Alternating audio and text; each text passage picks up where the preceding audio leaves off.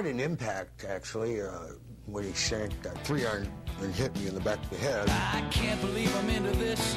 I really hate to lose. Asking forgiveness. Got the struggler's blues.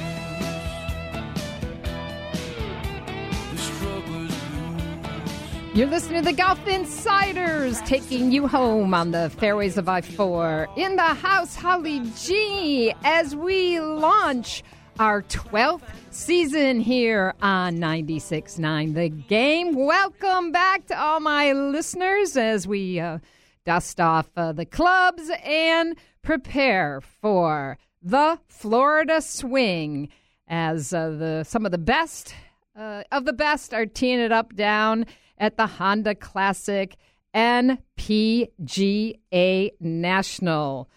The Florida Swing comprises of uh, four really tough tests as we get to watch uh, some of our neighbors tee it up, some of the golfers in the beautiful state of Florida. Uh, prepare for the Bear Trap this weekend, the Arnold Palmer Invitational next week. Can you believe it? Yes, everybody's coming to Arnie's house. And then, of course, um, the big one, the Players up at the T P C. And finishing up with the Valspar at Innisbrook in beautiful Clearwater. So we can't wait to uh, kick things off this season. And I'm happy to say we have one of our favorite golf insiders. He's been out on tour already, uh, but also lives right here in Florida. So this weather's probably uh, taking you by surprise, too, as well as the Players. Bob Harig from E S P N dot com. Hi, Bob. Hey, how are you today? Good, but uh, you know Good. The boys are piling on some jackets down there, aren't they? They were they weren't expecting this kind of weather. No, but you know this is this is always possible, right? It could be eighty or it could be fifty-five, and um, it's one of the uh, um, you know I think one of the, the things that makes the golf down here interesting in March. You know the uh, the the conditions could be breezy, they could be warm, it could be cold, we could have frost. Um, and that could really happen in any of the four tournaments, even even through the rest of the you know rest of the month, the rest of March. So, um, little unusual at the Honda though. That's where you think of it being starting to get warm, and uh, uh, those conditions look uh, look pretty challenging. Yeah, and the Florida Swing means Poana greens are out and Bermuda grass is in. So this is a bit of a shift in terms of the course conditions, but for many, many who call Florida their home, uh, I think a lot of the tour pros love the fact that the next four weeks they're going to be in familiar territory. Yeah, and I think a lot of it has to do with the greens, uh, like you mentioned. Uh, they're much smoother. Um, it, they're they're they're far more. Uh, you know, it's far easier to predict what's going to happen. Uh, they're faster, uh, and it kind of gets them in a, in a you know. sort of the mindset for Augusta. They're not the same as Augusta, obviously. Those are bent grass greens that are really, really fast. But usually these are smooth. You know, as we saw in Mexico last week and at, and at, at Riviera, you know, there there can be some bumpiness in those greens. And it's no knock on on the golf course. It's just how that type of grass, P O A, is. You know, it gets a little – it's just not perfectly smooth. I guess it just kind of also points out how spoiled – Um, some of these guys have gotten, you know, they are used to putting on pure greens.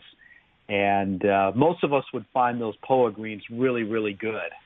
Uh, but uh, they take it to another level when they get to Florida. And then obviously, you know, whenever when you're out, whenever you're on bent grass greens uh, at times during the year, those are as pure as it gets. So fill us in a little bit, Bob, um, since the beginning of the year. Uh, just your thoughts on how, um, you know, things have teed up from Hawaii to the West Coast, and now is they're uh, teeing it up here in Florida.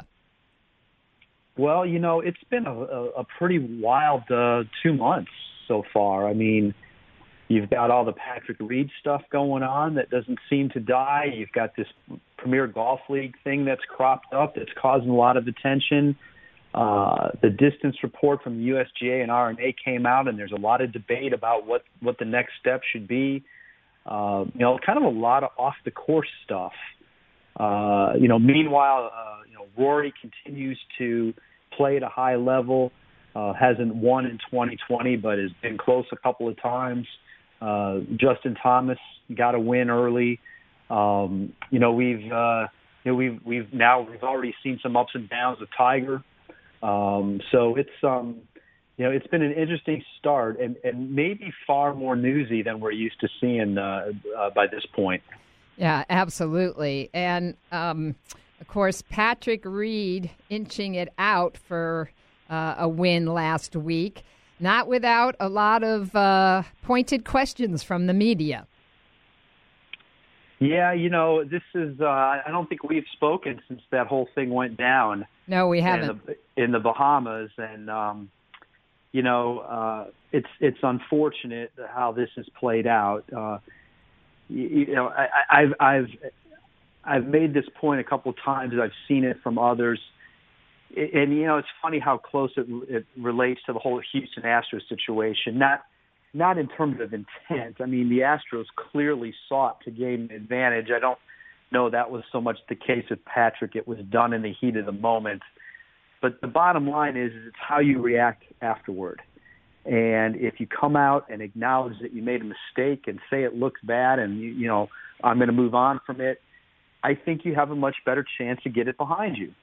Instead, he, in, in Reed's case, the Astros too, you know, they didn't, they weren't very contrite.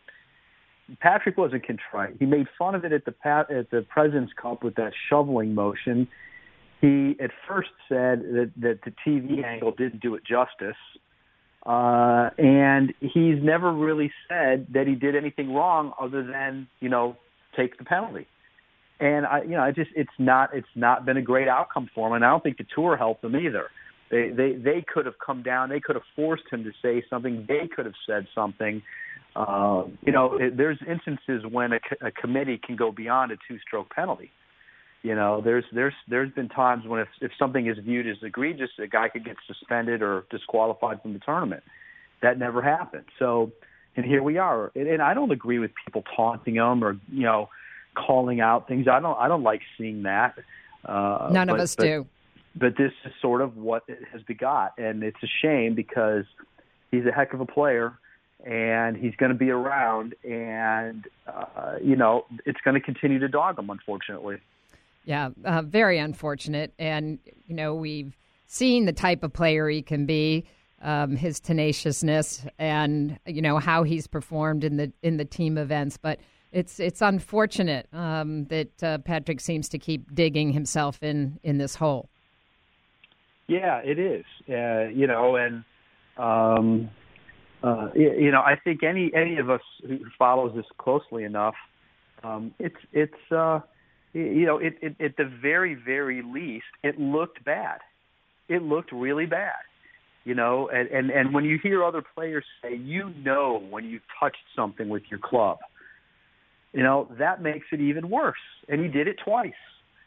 You know, I, I don't want to call him a cheater. I, I think that's really harsh. I can't know what was in his head. Maybe he just wasn't thinking what he was doing was and it was wrong, or you know, that he was so so trained in on taking a practice swing, which he is allowed to do in a waste area, to get a feel for what that shot was going to be like. Uh, but to, to then see it on video and see yourself knock sand backwards twice and not immediately fall on your sword, you know, this, this, he was bound to get this kind of grief, especially in a game like golf, which just does not stand for, for rules breaking. You know, I mean, the the, the smallest, I mean, you know, if you want to break this down to the to the, the most simple level, the game requires honesty because there can't be someone everywhere all the time, and nothing is more sacred than the scorecard being right. And if you can't trust them to get it right, well, then what? So it's it's just a bad situation all around, and, and you know, not been handled properly, I think, on a lot of levels.